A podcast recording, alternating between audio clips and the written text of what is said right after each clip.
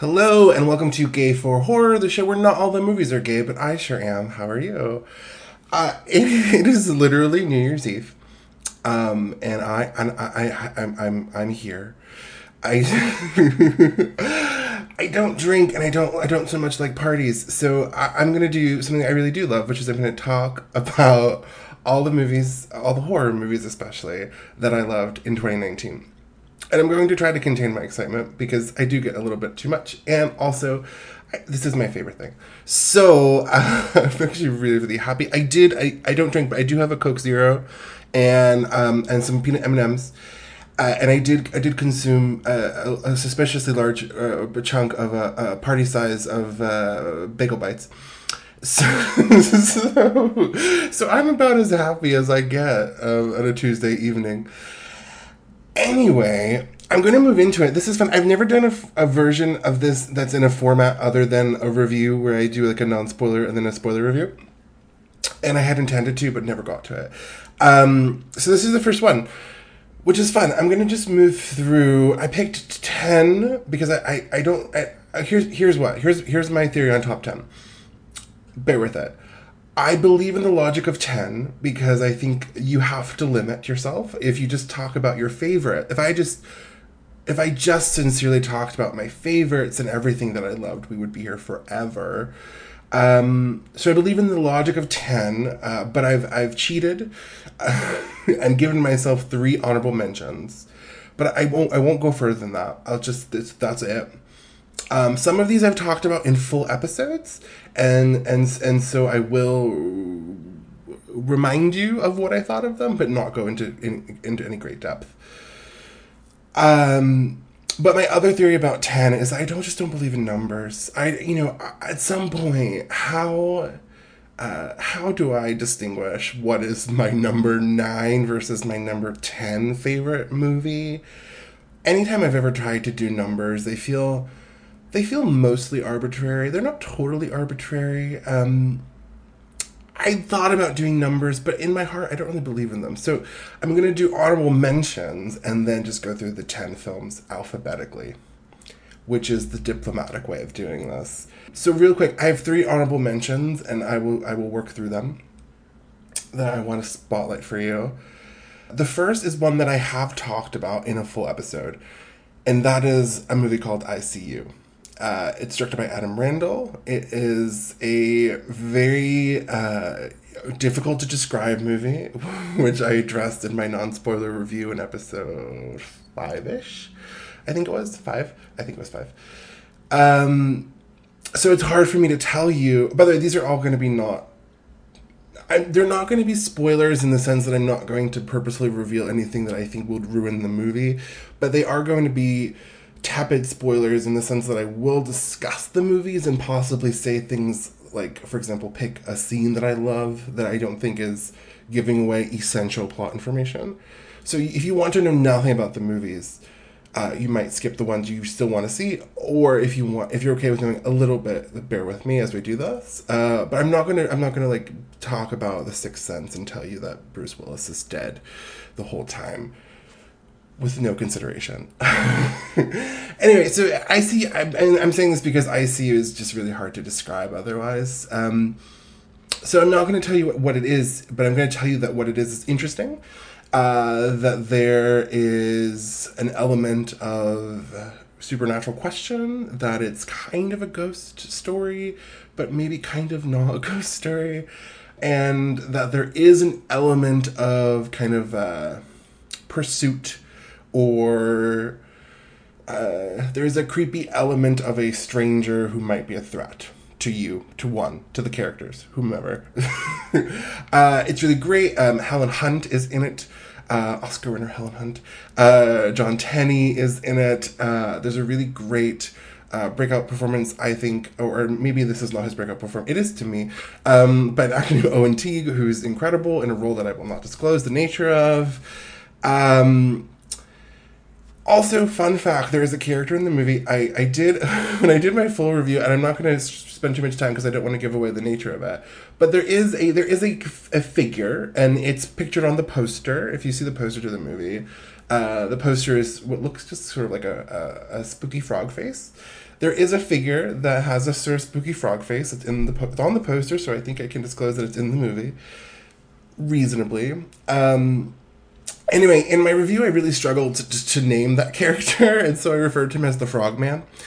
Um, and I actually heard I heard from Matt Waldeck, who is uh, a producer of the movie, um, who was very lovely and sent me some messages, um, and and and that's very nice of him. Um, I uh, have heard from a few people who who have worked on movies that I've talked about, and I think it's really sweet that anyone actually cares. But I've heard lovely things. No one's ever messaged me and said. You ruined my movie, you're terrible. Everyone's always said nice things, which is good. Uh, but he informed me, and I want to reiterate this to you because the name of a villain in a horror movie is kind of an essential part of the identity of that horror movie. Like, if you're going to cosplay, you need to know who you are. So the frog figure, I just want to give the from from Matt Waldeck, the producer. I want to give the official the official declaration if you're going to cosplay, uh, or if you just want to know on the internet, um, or if you're going to talk about the movie, or if you want to campaign for a sequel.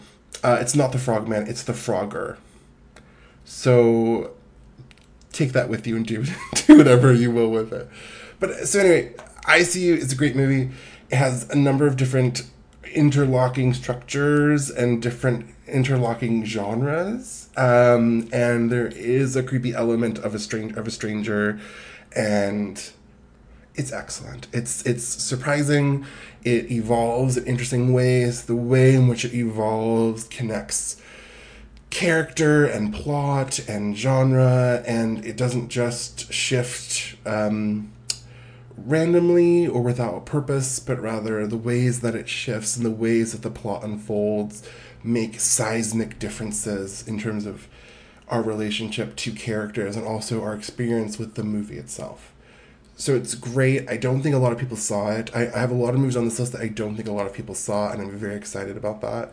So if you haven't seen, please go see I ICU. Uh, that's my first honorable mention. I have to talk faster. or less because I want this to not be so long and I am, you know, I'm not good at that. Okay, second honorable mention is a movie called Little Joe. I don't think anyone has seen this movie either. I don't think many people have seen this movie.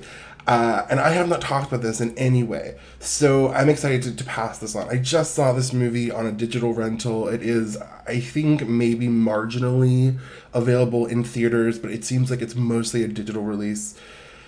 Uh, this is a movie uh, directed by Jessica Hausner, and it is it is a movie unlike any other movie on this list, which is why I wanted to have it on here. It is. Uh, also, I think you'll. I mean, if you listen through and, and hear the list that I've made, you'll pick up on certain. I'll probably repeat myself on a few of them. There are some things that I like, um, so those things tend to come to the forefront.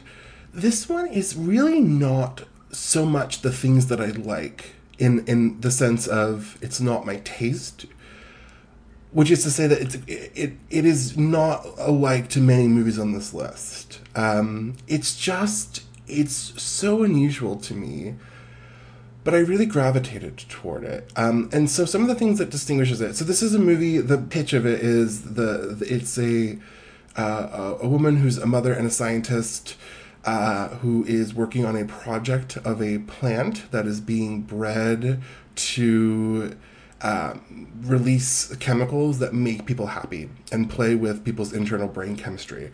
And the idea is that if you keep this flower in your home, it will make it will make you it will interact with your brain chemistry and make you happy uh, which seems like a great thing at first, uh, but it also presents certain terrible, uh, you know, Mary Shelley Frankenstein ish dangers with science.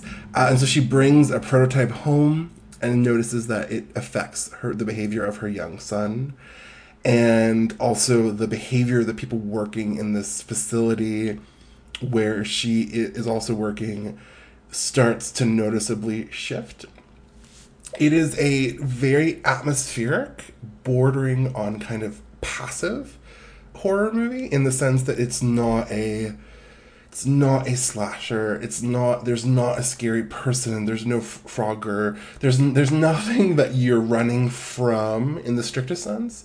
There's just the pervasive sort of ambient sense of danger and dread.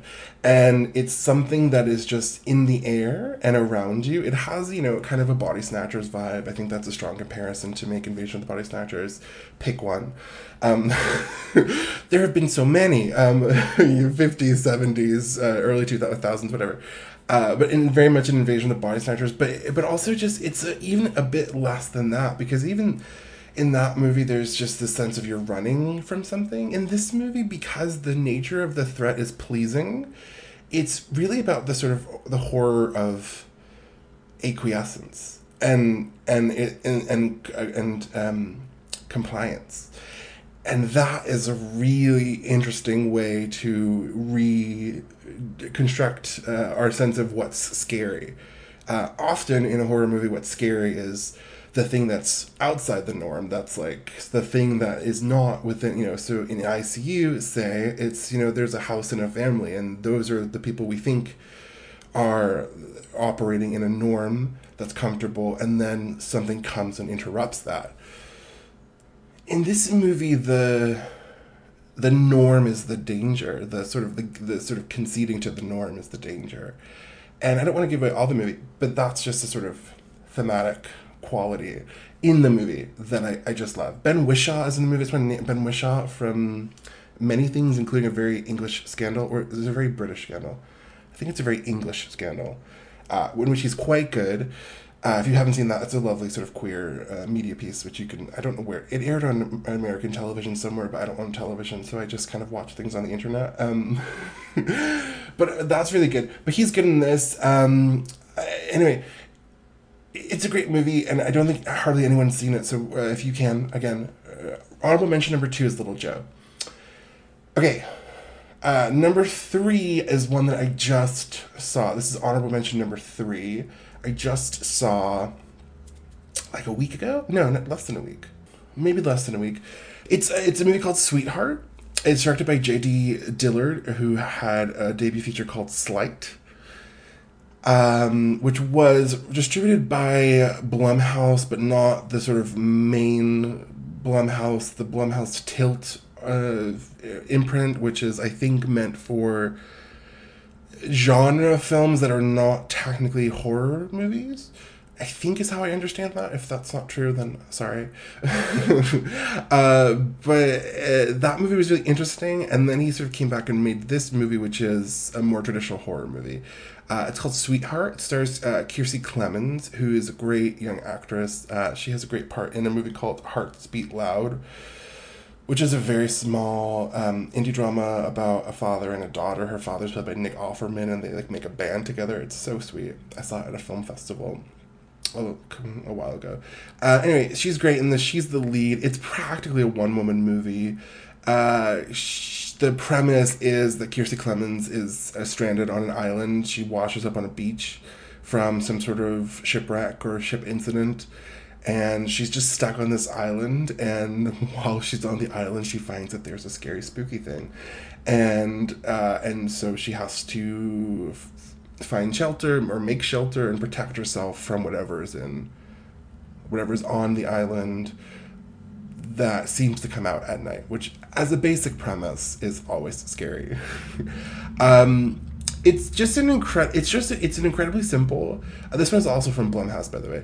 Uh, it's an incredibly simple structure. Uh, there's a character that we like and care about and there is a monster that wants to hurt her uh, and we kind of root for her through the, her endeavors um, but it's just it's exceptionally good at some very minimalistic classic horror so just a relatively early scene to pick out. Um, there's just a great moment of you know basically and this is almost a recurring scene in a sense but there's her at night you know sleep trying to sleep alone on an island where there's a monster uh, and the movie just has an incredibly detailed way of representing a, a dark forest such that both the sound design and the production design emphasize a sense of possibility of threat. So the you know the sounds of something breaking, like a, a stick snapping in the distance, the sounds of wind, the sounds of, of ruffling trees, um, all of these things we're, we're sort of watching as her into the darkness and, and just staring out to try and decide if there's something there or if you can drift off to sleep. Um, it feels incredibly I don't know if interactive is the right word, but it feel it it feels it's an incredibly relatable moment of feeling uncomfortable. Um, if anyone's ever had that, like which I've had for sure, if you wake up kind of half awake in the middle of the night, and you're just sort of like looking at the walls, and the walls look strange, even though they're the walls in your own home. Um, when you're half asleep, everything is weird, and sometimes you just wake up and you have this very strange, like dream-like impression that something is there or that the you know the the coat on their chair is a something and it just there's this sleep is a scary addition to any kind of uncertainty. Uh, but then also so there's all these you know dark trees and like jet black trees and maybe it's a branch or maybe it's a leg moving. And so uh, it's just really it's really good at a, a very subtle and very sparse horror plot um, there's also there there are more de- elements that develop, and her character gets developed in ways that I think are totally satisfying and really interesting. Um, it's a very kind of lean. 75 or 80 minute movie it reminds me in terms of its efficiency of like classic like val lewton produced horror movies from the 40s it's just it has incredibly efficient scary scenes it has a clear protagonist who we are invested in and it has a problem which is addressed throughout the course of the movie. Uh, and it doesn't linger past that initial. It doesn't. It doesn't really. It doesn't. You know, uh, sort of again to to to build back to I See You, I don't know why I keep doing. But that's a movie that has sort of an uh, sort of evolving structure. This is a movie that just has a very deliberate, specific crisis, and the crisis is what we are focused on. So it's very. It's just. It's just. It's just. Uh, it's just really good at what it is, and what it is is very entertaining. So those are the three audible mentions. Uh, but they're all really great, and I wish that there were more numbers in 1 through 10 because they all sort of could have been in top 10. They're just not because of the wonderful excess of, of possibilities. But those are movies I really recommend I See You, Little Joe, and Sweetheart. Okay, so movie number one on the alphabetical list of top 10 um, is a movie called Braid. Uh, this is another movie I'm really, really happy to spotlight because I don't think enough people have seen it. Uh, it's directed by Mitzi Peirone, and it is, I believe, a debut feature. Um, this is a, a, a, wild movie that I watched. Again, this is also a digital rental. It was not widely available in theaters. Um, I watched through on a rental and then got to the end and thought, huh. Um, and I loved it. I really, really loved it by the end. But and yet, I was really just compelled by it in a way that was a mix of joy and confusion. And I just rewatched it through a second time, like in my seat at that moment. There's actually a couple of movies on this list that uh, a lot of them were uh, accessed by me through rental, uh, partially because that is the way that I think innovative horror is most widely available, especially to someone living in the Midwest. Um, but, uh, you know, also the digital aspect has been helpful because I've, I, you know, made my rental and I, um, a couple of these I just, I watch them and I love them and I just push play again. And if I push play again and I watch the whole thing through a second time, that probably means I really liked it. So all of those movies that were immediate rewatch movies are pretty much on this list. Braid. So here's here's a con. Here's an idea. Here's a pitch for Braid. Um, if you've not heard of it, this is um, I have lovingly called it a cross between the Virgin Suicides and that Czech new wave movie Daisies. Uh, which I don't know if those references play for everyone, but if you know those references, I feel like that is like that plus a sort of twist of violence I think is is pretty accurate. This is there's a sense of malaise and kind of uh, opulence and um, uh, just just uh, living this sort of strange, maybe trapped but very beautiful life, mixed in with a very surreal, filmically experimental style, and also a touch of of danger.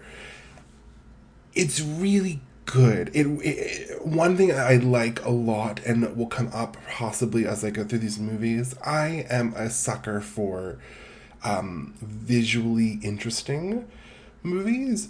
You know, even just a vi- like one or two very memorable frames where it's like I at the end of a whole year, I can remember what this moment looks like in this one movie because it's just stuck with me the whole time. And if if something like that lives in my brain, that really for me means everything. For other people it doesn't. For some people looking memorable or exciting is not a huge um, is not a huge d- distinction. Some of the reviews for this movie said shit that I think is stupid. Like um, one review, which I thought was incredibly condescending, said that the filmmaker was uh, so interested in style that she should only work in music videos or advertisement. Which I don't even want to get into, but I don't understand that kind of a comment. This is an incredibly beautiful movie, and there are moments in this movie that I think are unforgettable to me personally. Uh, and one of them is, of course, that the movie is it's called Braid, and there's a really memorable shot which is available in the press materials um, of the actresses with long hair braids sort of tied together and an interconnected sort of giant hair braid that binds their bodies together. And it's incredibly memorable. Um, there are a couple of others I won't go into detail about, but I have a few visual references for this movie that I have kept with me for the whole year. So and to act like style is not a feature of filmmaking or that an excess of style is not a celebrated aspect of a lot of filmmakers work is odd to me personally. Um anyway regardless this movie is really memorable. It's really it's incredibly unique for me this year. Um the plot again I would give this the preemptive uh, just disclosure that I don't think it is a very plot based movie. So if that is also a thing that you covet, this may not be for you. Um, it is more of an emotion driven, image driven movie, which is a totally valid way of making films, which has a very long history. It's just a sort of different approach. Uh, there is a plot. The basic plot here is that these two uh, women, uh, uh, played by Sarah Hay and Imogen Waterhouse, appear to be fleeing the police. Um, and they take a train and they're trying to find a place to hide. And they contact an old friend who is played by Madeline Brewer, who, if you like horror movies, you will probably know from the movie Cam, uh, which was uh, she, in which she was excellent last year. She's also in Hustlers, Lorene Scafaria's Hustlers this past year in a small role. Um, she's great. She's she's great in everything, and she is especially great here. She has a character who is not entirely uh, in grounded in reality. Um, so the so the the, the hiccup is they get to go to this opulent palatial estate where their friend, played by Madeline Brewer, lives the only problem is that she inherited it, um, and she lives there alone, and she, for some reason, is still stuck playing a game of Doctor, which they started playing when they were kids. And so, in order to stay in this house and hide from the police, her two friends have to continue to play Doctor with her and it is a game of doctor which in horror movie fashion is sometimes a little bit unnecessarily violent And so there is an element of danger in this game and this entanglement with the three women. There's also a really queer element to this movie. Um, one is so so there's uh, there's a doc. One of them is playing doctor, one of them is playing child, and one of them is playing uh, mother. But the actress Imogen Waterhouse who has to play doctor is playing a man doctor. So and there's like there's and there's also an uh, intimation of a potential sexual attraction between mother and doctor. And it's it's wonderful. Like scenes play out in this movie that are so wonderful, wonderfully strange and beautiful, and there is this incredible thread of emotionality through it where. Uh, the movie is about the connections between these characters. It is about the the the ways in which our WH reality is, is potentially able to be altered or play acted. Um, there are great moments which are interesting visually, like there's um uh, there's a couple of moments, and this is where like the daisies comparison comes in for me. But there's a couple moments where there's like black and white film stock with like neon hues or like mixes of of like neon color and like absence of color. There's there's it's there are a lot of visual moments that play with the sort of basic fundamental composition of the film or the photography, which is not the most common in a horror movie. So uh, there's a lot going on here. I think it is has a lot of visceral, scary moments. I think it has a great use of imagery, and it is something that stands out to me and that I remember from a couple a while. It came out a while ago. I I've seen this movie I watched it twice, maybe a third time earlier this year. Uh, but to me, there was just never a point all year where it wasn't going to be on a top 10 list because it's one of the most memorable horror movies I've seen. Uh, certainly this year, but but maybe uh, in even greater still. So if you haven't, you must see Mitzi Peirone's Braid. Okay, movie number two on the alphabetical list is another feature debut, which is exciting. Um, and this one is called Head Count. I this is by the way also another movie I watched and then immediately rewatched on a digital rental. So and in this in this case all the reason more why to do it. Uh, so here's here's here's what. If you've not seen Head Count, the premise here I love so much. I, this is like the kind of horror movie that is made for me particularly, and only me, and you no one else. Uh, no, I'm joking. Uh, but okay, so the premise is two brothers who are slightly estranged and are meet up and are having supposedly a weekend together. And one of the brothers meets this group of friends who are all hanging out together and I, if I recall has like an attraction to one of the women in the group or some sort of something.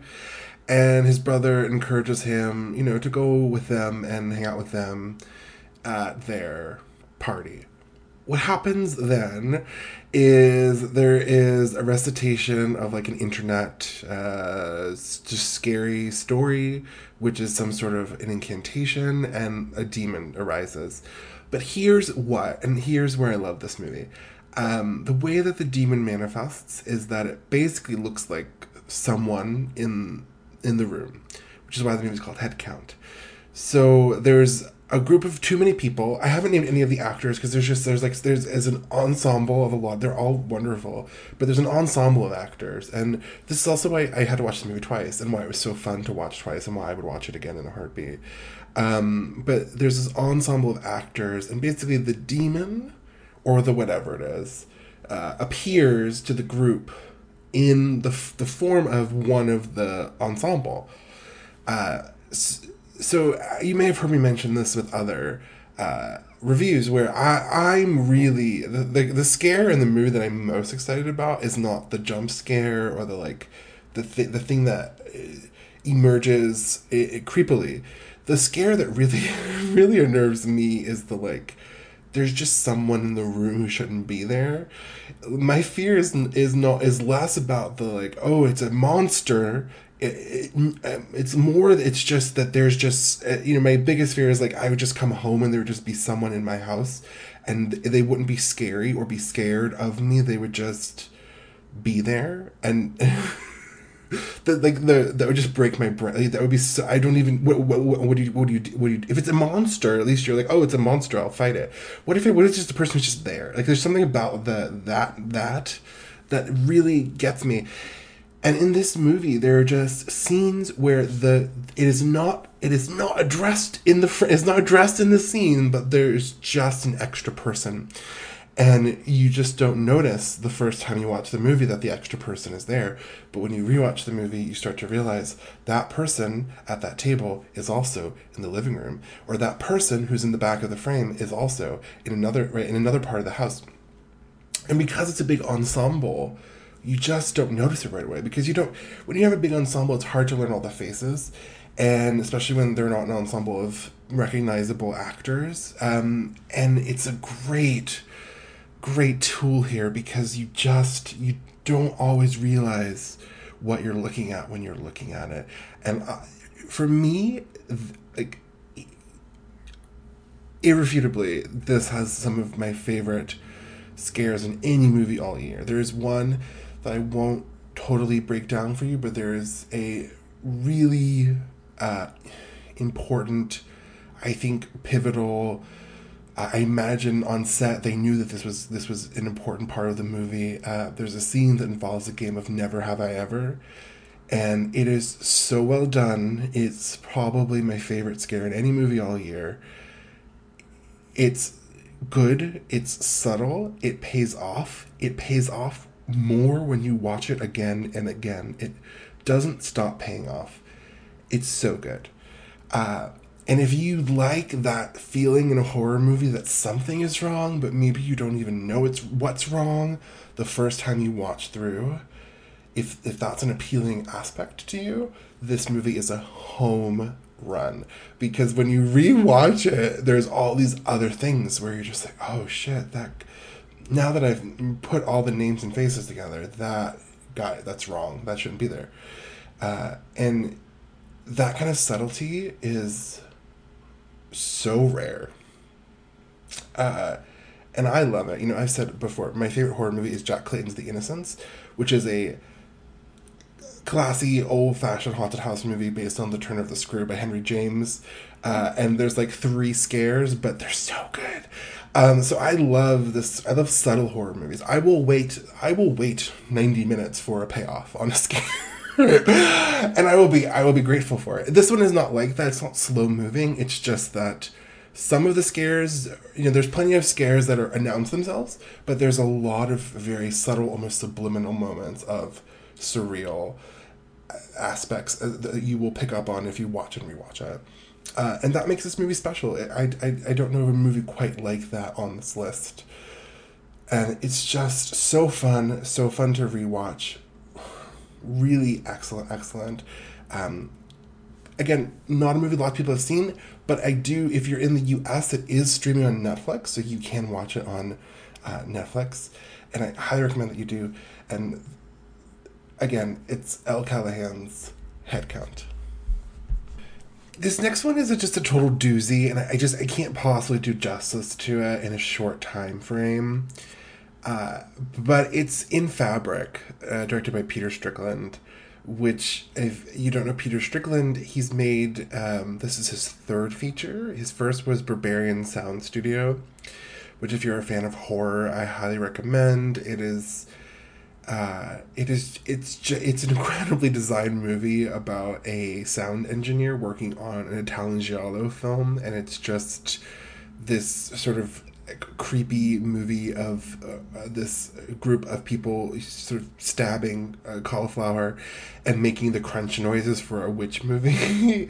uh, and it has comic elements, has creepy elements, it has so much in it. His second movie is called The Duke of Burgundy, which is more of an erotic thriller that's also quite surreal and, and has um, some dark elements. And then this is his third. Um, in Fabric is not a straightforward horror movie. It it is uh, it is like his other movies, a kind of a blend of genres.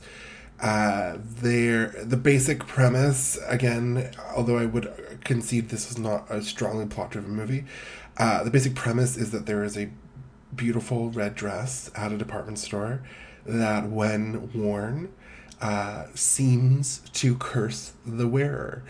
And uh, uh, it's it is it is scary. There are a couple of really unnerving scenes that make me tense. There's one involving a washing machine that is just I I, I struggle to get through it. I had to sort of uh, clench my eyes. Um, but I would say even more so, the appeal of the movie is that it's kind of mesmeric and just uh, unusual, and it is a dark comedy about uh, consumerism. You know, it's it's this it's the department store as the coven or of witches or the cult. It's the department store that sort of like mesmerizes you in on in its spell and and so the department store where the movie takes place uh, it's just it's like it's it's so unreal it's this like hyper uh, hyper saturated color full of this staff that speak in this sort of like quasi capitalist riddles that are just about consumption and joy. Um, you don't really it's it's all very particular. There's a particular look, there's a particular speech pattern, there's a particular tone that is distinct to this movie. Um, there are incredibly funny scenes. Um, in uh, Marianne um, uh, Jean Baptiste, who's the lead actress, uh, works at a uh, a bank, and she has these incredibly funny encounters with these like HR representatives who are counseling her about her her job status and how to conduct herself and uh, questioning her use of the bathroom etc um, and it's this it's this very it's an uncanny funny weird exploration of the strangeness of employment and work and money as a system that we all have to contend with there's also these like uh, she goes on bl- uh, blind dates and uh, the series of blind dates that she has are so sad and darkly funny.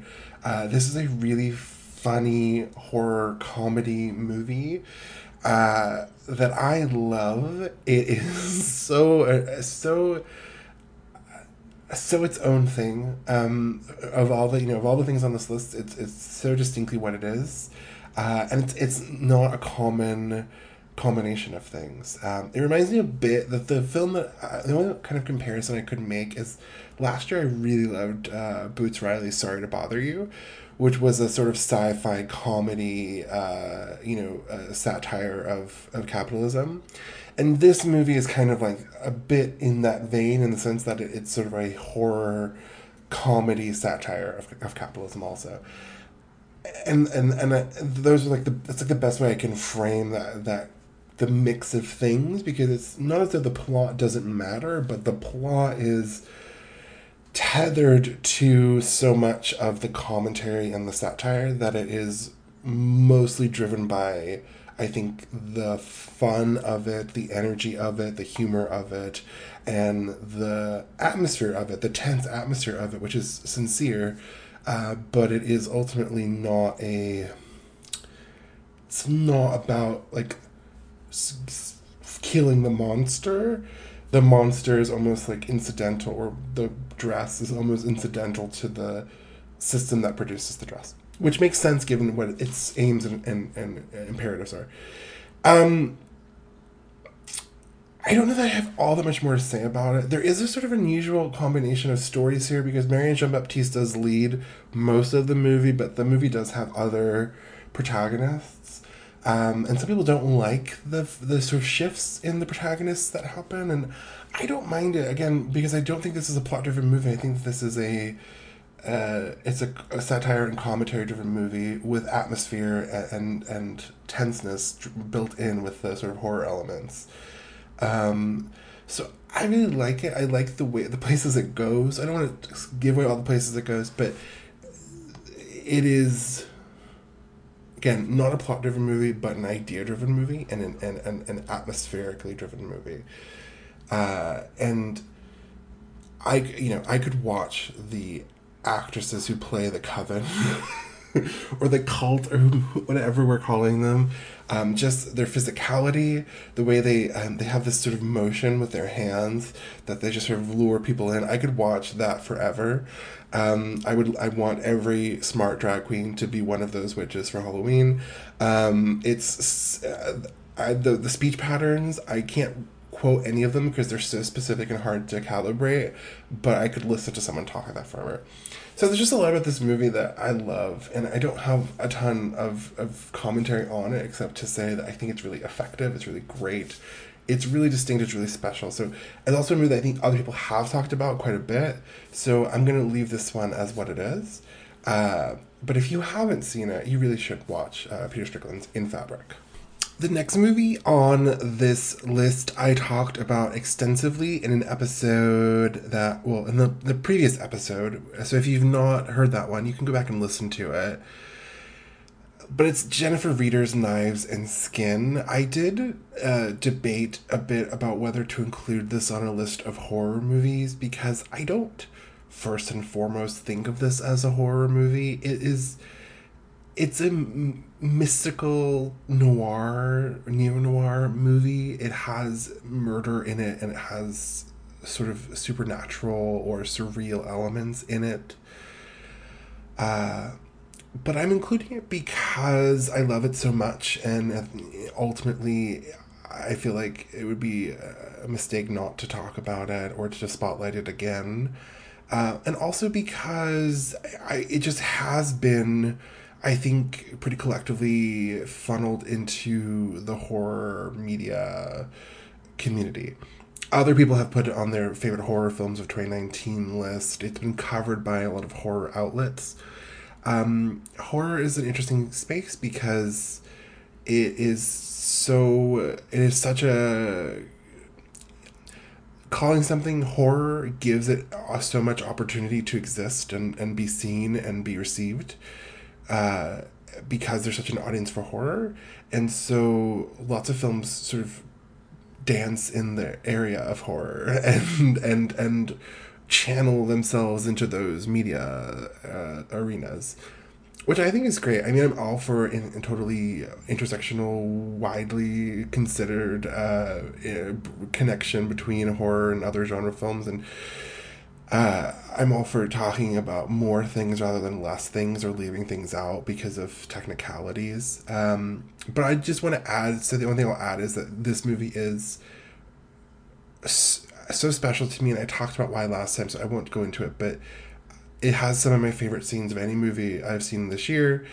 It is. Um, I would say it's one of my 10 favorite horror movies um, because I love it and would put it on any list of favorites.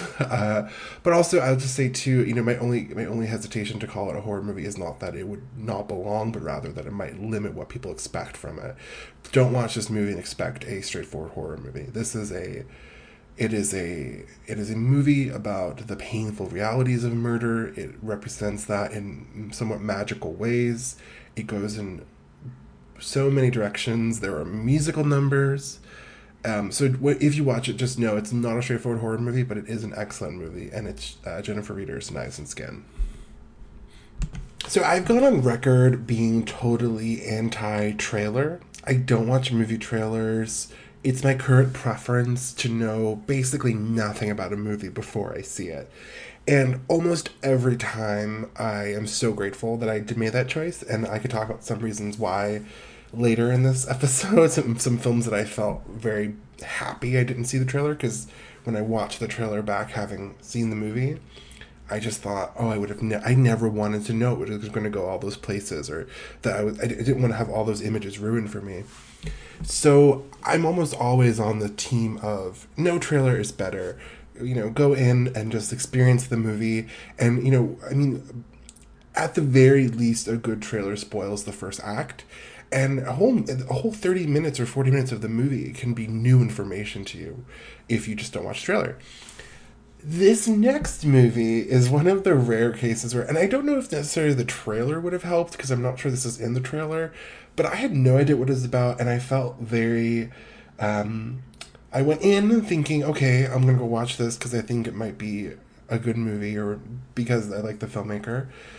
Uh, but if someone had, eh, you know, this is this is this is the kind of thing I hope or aspire to do for other people, which is to sort of turn them around and say, "Oh no, no, no, I know that the commercial says this, but like really, you want to see this because," and and and that is sort of the benefit, especially of having a queer perspective on these things or getting a queer perspective on these things, because sometimes you need someone to break down what what what is really important.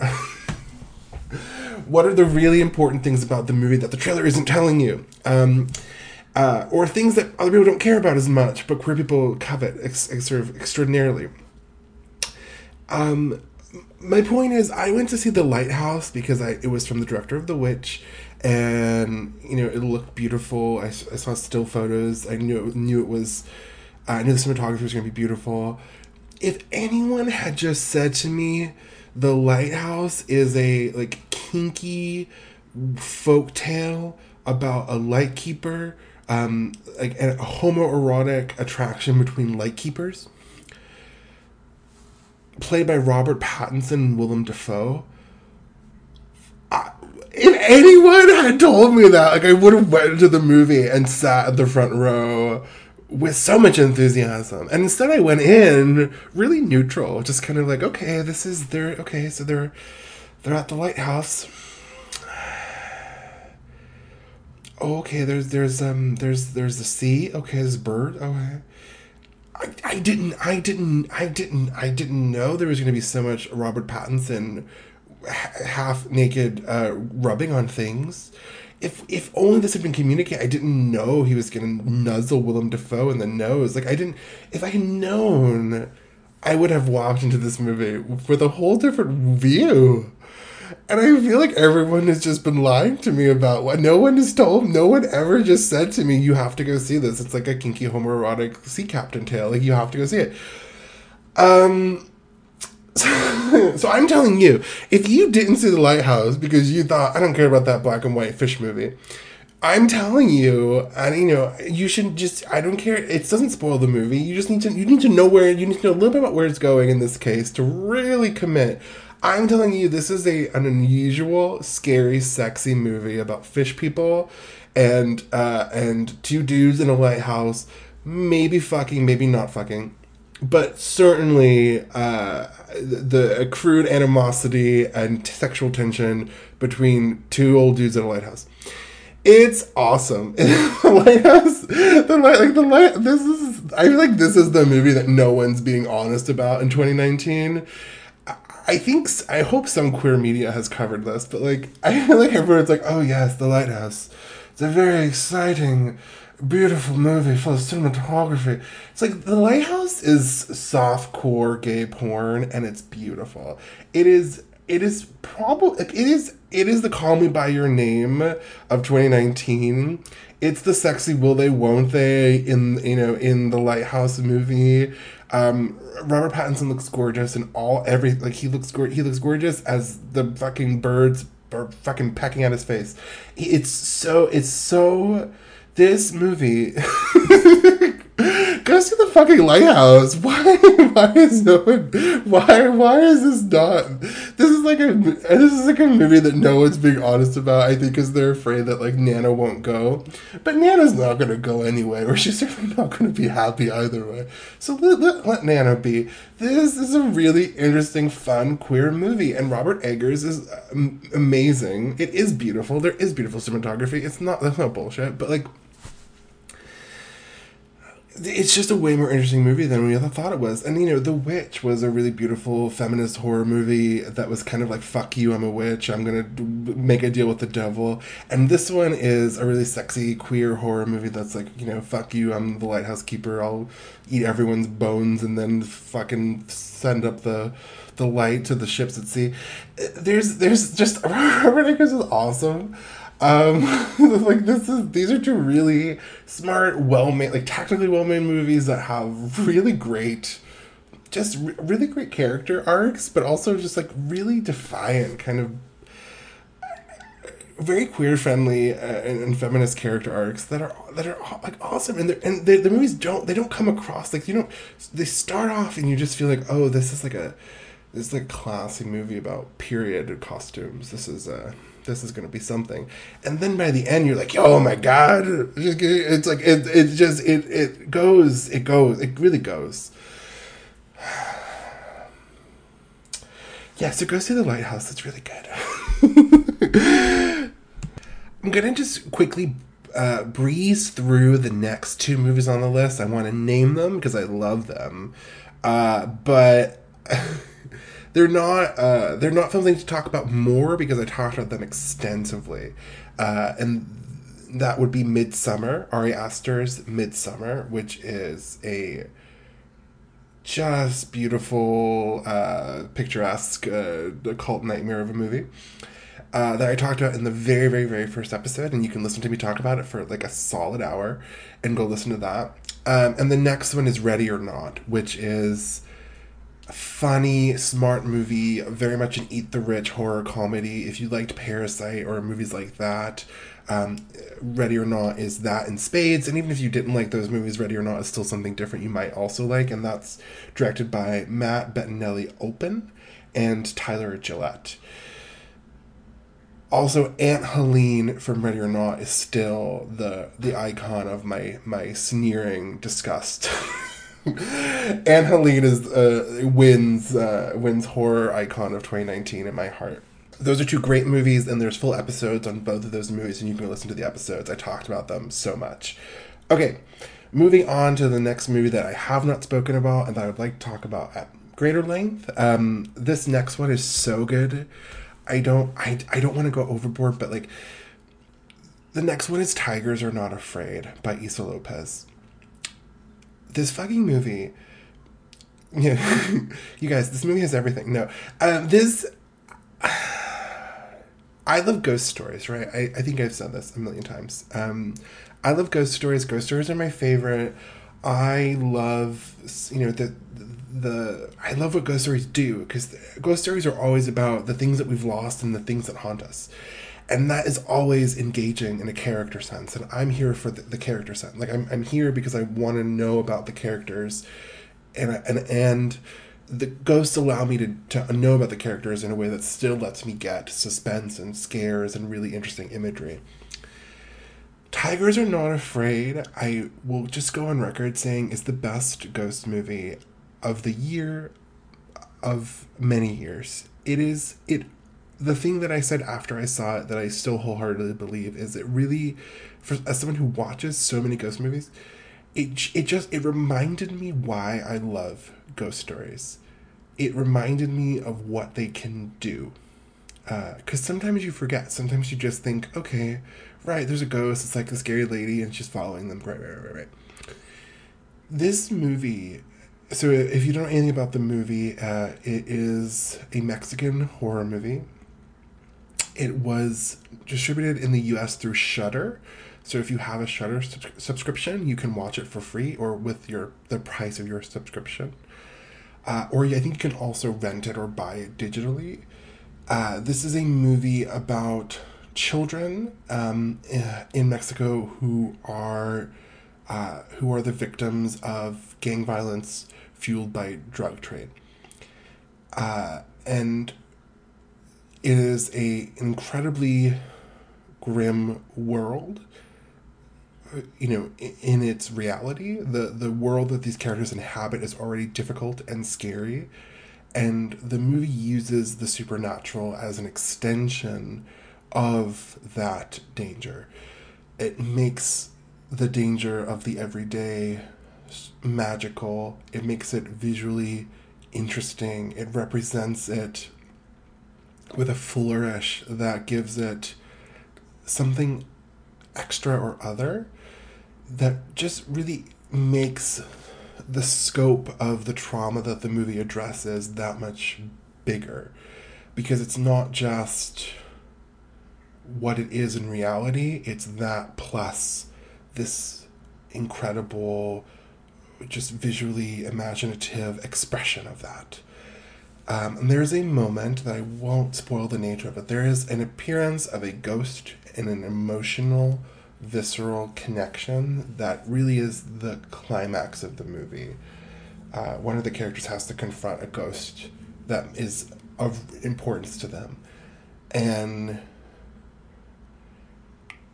when I saw this scene, I just about screamed in my chair. Like it was so and you just you're just remind like, you're just reminded that of what a movie like this can be and that everyone's been doing it wrong. Like everyone else everyone else has been doing it wrong because it's not this.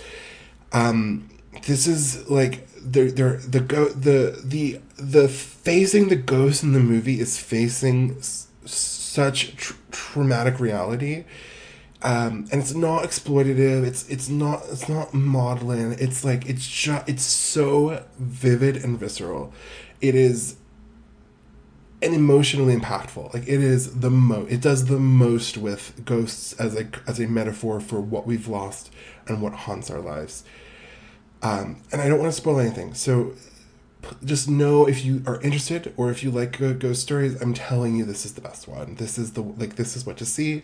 This is a movie about the potentials of horror to go above and beyond being imaginative or, you know, visually interesting or fun or playful. This is like horror as a device to expand and develop the scope of understanding and representation for truly traumatic encounters. And it's an incredibly beautiful movie, and you really have to see it. It's Tigers Are Not Afraid, directed by Issa Lopez. Okay, so the next movie is Us. And this is also a movie that a lot of people have talked about, and I, I so I struggle to say anything different. Um, so what I want to do, because I imagine everyone's seen it, or most people have seen it. If you haven't, Google it. You'll, you know, you don't need me to tell you. Uh, this is Jordan Peele's Us. It's the follow-up to Get Out. It's impeccable. Um, I want to talk about a very specific thing that really struck me about this movie, and this is I'm gonna do I'm gonna do full spoilers on us just because again I feel like everyone's seen it. Um, and if you haven't, you can like skip ahead. There's one more movie after this. Uh, I Us is a movie that I saw twice consecutively, two nights in a row. I did not. It was not a digital rental. It was a theatrical exhibition. I went on my birthday in 2019. Uh, on Thursday, the premiere night of Us, and watched it and was obsessed with it and loved it, and then was talking about it and thinking about it all night and all day, and then went the following night back to the theater to see Us again because because I so I so was eh, fascinated by it and part of the appeal of the movie for me is that I, I am still fascinated by it. I know that some people feel that because it is a because in terms of plot it is not the it you know it is not the most logical plot movie nor is it impervious to plot holes or if you think about it very um, literally. But i don't care. And that that's not really again if you if you gather this across across all the movies I've talked about that's not really what i'm in in it for. I'm in it for the imagery the the feelings the the combinations of tones and the the the ability to create something that looks and feels special. Um but but i do have a kind of caveat where i'm interested in something about the plot because of what it suggests or makes possible t- to me in terms of feelings and, and ideas. Uh, so a big thread in this movie is that, um, and again, this is like this is spoilers. So if you don't want spoilers, just letting second notice. Skip. One of the big threads in this movie is just that uh, that the tethered and the surface families uh, are ultimately not you know they're ultimately not what they seem or who they are meaning of course that we if we take the film at face value and we look at the ending of the movie as you know red who is the tethered version of lupita nyong'o is ultimately originally from the, the above ground family but she's been forced into the underground. Uh, that means that you know, the Lupita Nyong'o that we've met the whole movie obviously is is was already one of the tethered, and is is not who we think she is, uh, but also that you know all of her children are descended from a person who was one of the tethered, and so the narrative of us versus them, or we are we are real and they are not, uh, which becomes an incredible allegory for so many kinds of othering. Is is uh, it's it's it's wounded. It's it doesn't hold because ultimately we're not as different as we think we are. So the movie projects. But here's this thing about the ending of the movie that I, I really was fascinated by and interested in. And this goes back to. I feel like I talked about this in another episode, but I don't remember which one. I'm interested in the idea of false flashback or what happens objectively when we see flashback. Oh, do you know what? Um, it must have been when I talked about. Um, I mentioned William Castle's homicidal in one of the episodes. I don't remember which one. But William Castle has a couple of instances of this where there's seemingly a flashback, but it's not tethered to a particular. Well, let's not use tether. That's that's confusing. And um, we could use the the term focalized, which I believe comes from Genette. If I if I haven't fucked that up, if I have, sorry. Um, but the idea of that the perspective of the flashback is important uh, because the perspective gives us whose version of reality it is. Um, Hitchcock has a very famous. I swear I said this in an episode. Well, if you know, that's great. If I don't, I don't. Um, but Hitchcock has a really famous instance of what's called a, a false flashback, which is, um, you know, when. So okay, so a, technically in a, a movie, a flashback is using some sort of narrative theory here. A flashback is the return of the plot to an earlier moment in the story. The distinction between plot and story in terms of uh, narrative is that plot is what happens in the movie as we encounter it in the sequence that we encounter it, right? It's the order of events that happen in the movie. It is possible that the story, which is what we construct as our understanding from the plot that we experience that the story would not be you know in the order that we receive it as plot so if you present the plot in chronological order then the plot and the story are fairly seamless although you might have events that are referred to before the movie began which would be part of the story though not in the plot a flashback technically is a return in the plot to an earlier moment in the story. So it's something that happened in the past that we are seeing in the plot of the movie in a time different from when it happened in the logical order of the movie.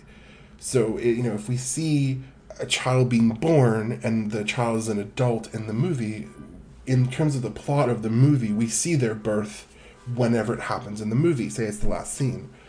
But in terms of the story, that's the first event of the story because that's where the story, their story began. So, flashback is the return of the plot to an earlier moment in the story, and it's seemingly supposed to be an objective uh, piece of information. It's not considered focalized, meaning that it's usually not from any character's perspective. We sort of take it to be an objective reference of the film to a real instance that happened. Hitchcock did this thing where he tricked people in stage fright, where he um, he has what seems like a flashback in the the early part of the movie where one of the characters recounts what happened the night of a murder. And the movie flashes back seemingly to the past and as he's telling the story. And so we assume that what he says about the night of the murder is true because the film shows it to us. We then find out at the end of the movie that he lied, that what he said happened didn't happen. And the fact that the film corroborated his story visually kind of tricks us into believing that what he's saying is true, whereas what he really was telling us was a focalized narration from his perspective, and it was his imagined perspective, his lying perspective. So, what we thought was an objective flashback was really a focalized narration from one character's perspective that was subject to their edit or alteration. What interests me about the ending of Us is that on the surface, it is a scene in which we seem to have a flashback. We have a shot of young Lupita Nyong'o being switched out or seemingly switching, you know, the above ground version of herself, or so the the above ground character switches with the tethered version of herself and traps the tether, the above ground version of herself in the tethered world. Uh, we see that represented visually. What we don't have is any indication of a perspective through which it might be focalized. So we take it because because it doesn't seem to belong to anyone. Um, we take it as an objective reference that this is what happened, and we are seeing this part of the story at this moment in the plot, which is the end of the movie. But what if, what if this? uh, just because I like possibility and I like to think through all of the ways something can mean not just one way. You could look at that flashback as a flashback and say this is not focalized through any one character. It's objective and it is there for a true flashback. That's what the movie's about. And that plays, right? That plays too, because that's okay, the whole and the whole movie is about a character, the threat of this character being brought down to this, this other world, but really that character's already been there the whole movie. And the whole point of the movie is that you know, the idea of essential difference is bullshit the essential difference doesn't exist. What exists is socially constructed difference. That works, and that's a great movie. But what if, what if, what if this? What if you think about that as being focalized through Lupita Nyong'o's perspective? Um, what if it's about her? What if it's about her thinking of her past? Okay, well then it's hers. Maybe it's how she remembers it. Maybe it's subject to her memory Okay. What if it's focalized through the perspective of her son? Because in this moment, her son has just seen her snap the neck of Red, the tethered. Um, and he is having to confront for the first time that his mother is capable of something that he didn't imagine she ever was. Uh, the last scene has this seeming flashback, and it has shots of the son and shots of the mother, and the son pulls his mask down. Uh, we don't know. We don't know if we're supposed to interpret a connection between them in that moment and the flashback that we're seeing in the plot. But it could be a memory of the Nyong'o's character or it could be her son. What if it's also another possibility? Because the whole scene is about the exchange of looks between the mother and the son. What if it's an imagining of the son? It's focalized through his perspective. What if it's a movie about the, the the lies we tell ourselves to perpetuate the narrative of essential difference? What if it's about a son who's seen his mother behave in a way that is he thought only was possible of someone who was othered. And he has to narrativize that violence. And what if he imagines for himself the possibility or considers for himself the possibility that his mother is not who he thinks she is, metaphorically, but also in this case because horror gives us this kind of language, literally, that she's literally a doppelganger.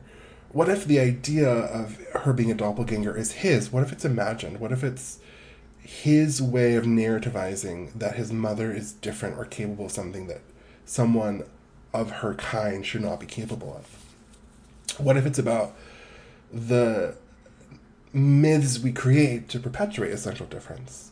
I think that's another meaning. My point being that I think the I think as much as the movie seems on the surface to have something like a twist ending. I've heard people talk about this ending as a twist. I think it's I think the ending of the movie is not a twist. I think it's a confirmation. I think it's I think I don't think it's designed to be something that changes how we see the movie or what the movie means.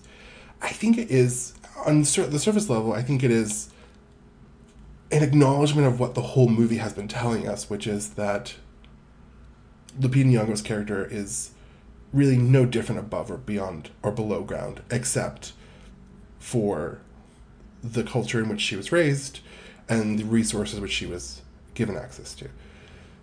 That's not a twist. That's what the whole movie's been about. So I think people who criticize that as a twist, I think that's sort of missing the point.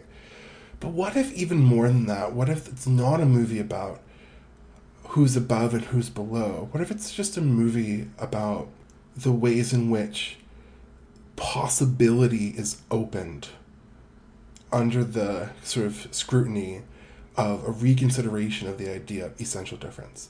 Whether she is or she isn't switched. What if the whole climax of the movie is really the arrival at the idea in the mind of a child that something like that is possible, which is in that moment, I think for that character, the first questioning of what it means to be or to have or you know to be privileged or not be privileged. It is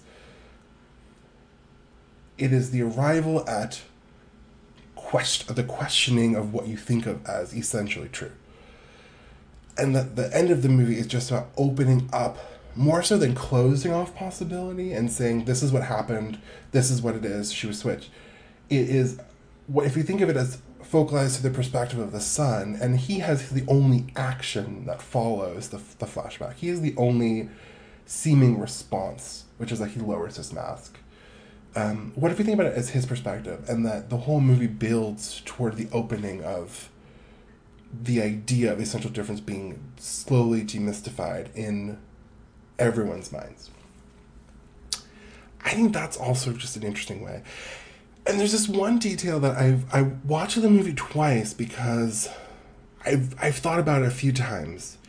Uh, she the young Lupita Nyong'o, she has two shirts. She has like a she has a Michael Jackson shirt, uh, which is the you know the one that we see her in the first scene, but she also has a Hands Across America shirt. And we seem to see the tethered version of Lupita Nyong'o in the flashback, the tethered version putting on a Michael Jackson shirt and a Hands Across America shirt. She seems to take both of those shirts with her. But there's a point of the plot which says that the Red, who's been living underground, has stared at that Hands Across America shirt that she had on her wall. Um, for years. And from what we've seen, everything below ground looks different from what's above ground. So the Michael Jackson shirt for the version of Lupita Nyong'o's childhood self below ground is like a muddied color splotch in the you know it's there's no duplicate. It's sort of always slightly different. But the Hands Across America shirt, I I watched it twice. She takes one. She takes a real Hands Across America shirt back with her above ground and yet somehow there's still one below ground. And it's never explained how.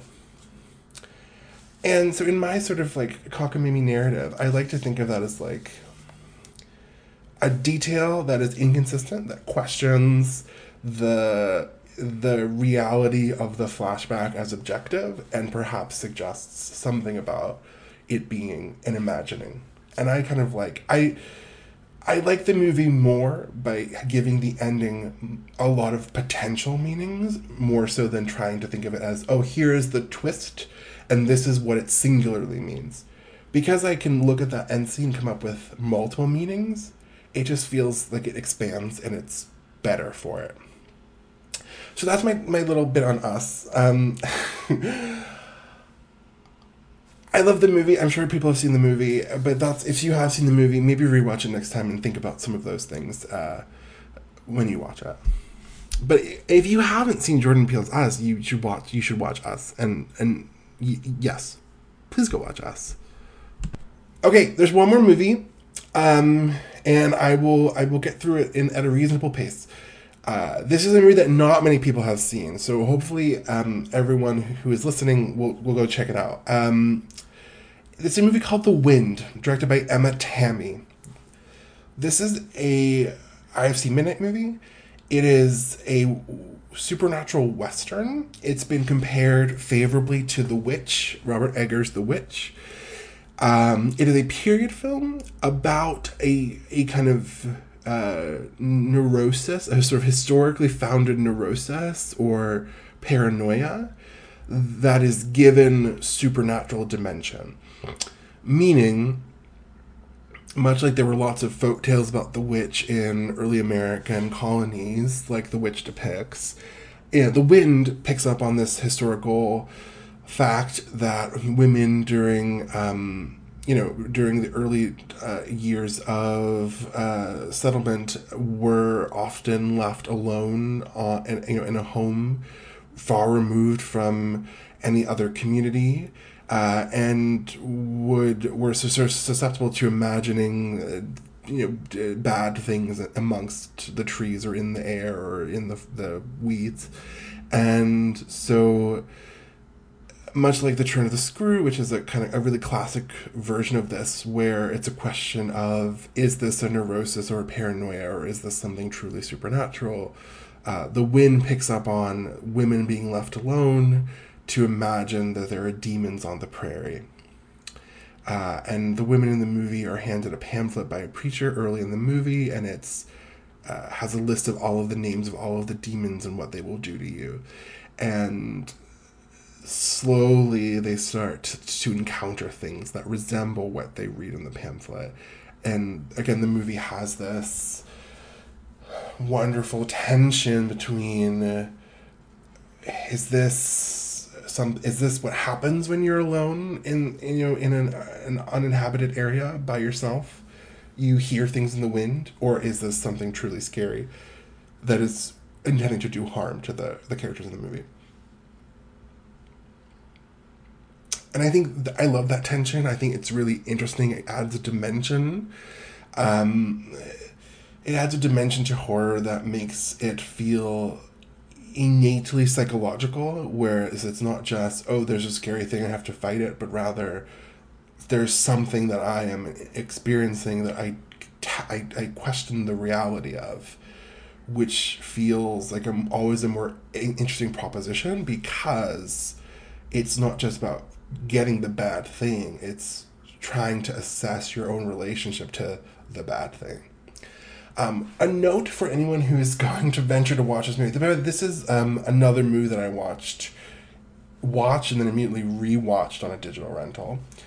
Uh, there are three timelines. So just a heads up, I'm sure everyone who made the movie is like, of course there are three timelines. Well, how could you miss that? But I was thankful that it was a rental because I did rewind at some point because I did get a little confused. Um, so I'm giving you the, the note. There are three timelines in this movie. There is, uh, so the basic premise. There's three timelines. I'll explain how they relate to each other and and how, how they progress the story. So we open with the death of a neighbor, a neighboring woman uh, and then we flash back to her arrival. Um, and so there is a present, which is after the death of this neighbor woman, and uh, the main character is left alone. By her husband goes into town, which is a you know, many days ride, and she's left alone and so she's left on the prairie in the aftermath of the seemingly suicidal death of her friend and neighbor because she has no options about friends because there's only so many people in this encampment um uh and so the main character whose name is Lizzie who's played like Caitlin Gerard is sort of fighting off coyotes and uh, battling her sanity with noises she hears at night in the in the present. We also have a parallel interspersed narrative, which is the arrival of the neighbors and the slow progress toward the seeming suicide of the neighbor uh, woman, uh, which is in the in the past. But then we have an even farther past, which is when uh, Lizzie was pregnant with their son, ultimately had a miscarriage, uh, which is which informs some of the nearer past flashbacks. So there are three timelines. Um, you can kind of tell by cinematography. The present stuff is sort of bluish and more horror driven. There's lots of like canted angles and uh, just an overall kind of overcast look. The nearer present is brighter and a little bit more uh, pinky and orangey in terms of color palette. And then the furthest past is most recognizable because she's pregnant, the main character Lizzie. So whenever she's pregnant, we know she's we're in the furthest past. But just a heads up, because I think it is a complex structure and it does take a little bit of attention, but I, it's so rewarded. This is cinematography, I'll just echo some of the other movies I've talked about, like Braid and The Lighthouse. The cinematography in this movie is so beautiful. It it, it is. I'm not joking. It is equal. It is equal to the best cinematography of any movie I've seen this year. It it is. Every shot looks like golden hour. Like it's just what it's it's just it's a you know a small house in a field, and there's just endless fields and, and and it's grass and sky and there are so many beautifully composed shots and so many beautifully lit shots and everything looks so gorgeous it has a hell of a last shot. The movie ends on a painfully beautiful shot that I watched and rewatched so many times. Um, it is it makes the most visually of, of its its its plot. It is there are these great moments of just there's a great there's a great I'll, spoil one kind of moment. There's a great shot of like Lizzie walking through the field of grass, and then slowly behind her comes into frame another person who's possibly dead. Um, it's there's just like these great choices in terms of composing the frame and and the way things are lit. It it looks the cinematography is like of the highest caliber I can express, and it is so visually beautiful that I would sometimes pause just to look at the frame, which uh, you know is a high compliment if you couldn't read that. Uh, uh, this is it's just a great movie. It is it's sort of like a demon story, but the demon looks like people, so there's sort of kind of a ghost story as well. And it is ultimately about the, the main character is really interesting. The performance, um, Caitlin Gerard, who's the lead actress, the performance is so refreshingly stoic, and she kind of throws away a lot. Like she doesn't it is it is not a scream queen performance. It's a really, you know, really. Uh, it's an even keeled character who has determination, who is not easily thrown, who's confronting scary shit. And I feel like the performance, there's so many choices in that performance that I think are, in a way, counterintuitive because they don't maximize the scare potential, but they're it, I've watched it three times now. They are they're really great choices because they make the character so interesting and different from what we see in most of these movies. Uh, and and if you, when you watch them, I won't spoil anything. When you watch the movie, I think it makes even more sense by the end. I think this is a movie that is structured in a way that is sometimes uh, requ- that requires attention, and it is paced in a way that's very deliberate because it is about being isolated in you know in a field removed from civilization by yourself and so it has to create that feeling. So there is a there is a there is a pace and a structure. There's a series of complications here my point is i'm i'm i'm anticipating some reluctance on everyone's part and i'm i'm just confirming as someone who's watched it 3 times i just feel like it pays off i think you just have to this is a movie that it does not, and much like the performance, doesn't welcome you in and make you comfortable. But what it is doing is, I think, really sophisticated. I think it is one of truly one of the best horror movies of 2019. And I don't think enough people have seen it. I don't think enough people are talking about it. I don't know why. I honestly don't know why. But um, this is a really, really, really great movie. So you can find it on digital. Uh, again, Emma Tammi, The Wind. And that's the last one. So if you made it all the way to the end, uh, bless. This is going to be the longest one, I think, yet. Oh, if you, by the way, if you want to send, um, I did, I reserved a Gmail account. so if anyone wants to send me, I, I'm totally nosy about what people like and what people, you know, care about and, and why they like it. So if anyone wants to, does anyone, if anyone, whatever, if anyone wants to send a list of favorites or send a recommendation for a favorite that you had that you think maybe I missed, I did see a hell of a lot, but I'm sure I missed a lot of things too. Uh, everyone wants to send that. Um, I did, I reserved a Gmail, which is just gay for horror at gmail.com. So you can send, uh, you can send me your top 10 list or you can send me a recommendation if you'd like to. Um, but if you made it all the way to the end of this, um, that's great. Bless your heart. Um, thank you for listening. Um, I'm really 2019 was great for horror. There's so many movies coming out. There's like four horror movies in January. There's one almost every weekend. It's nonstop. It's I don't even the the I don't know if it was always this many or if I just noticed more because it's something I'm paying attention to at this moment. But horror movies in 2020, there's so many, and I can't wait for all of them. So I will hopefully do this again next year. Uh, but in the meantime, I will watch all the horror movies. You watch all the horror movies in 2020, and I'll watch all the horror movies in 2020, and then we can talk about them in a year from now. So if you made it to the end, thank you so much. And I just have to let you know, as I always do, that it, it is contagious and we do recruit. So you're totally gay now. Bye.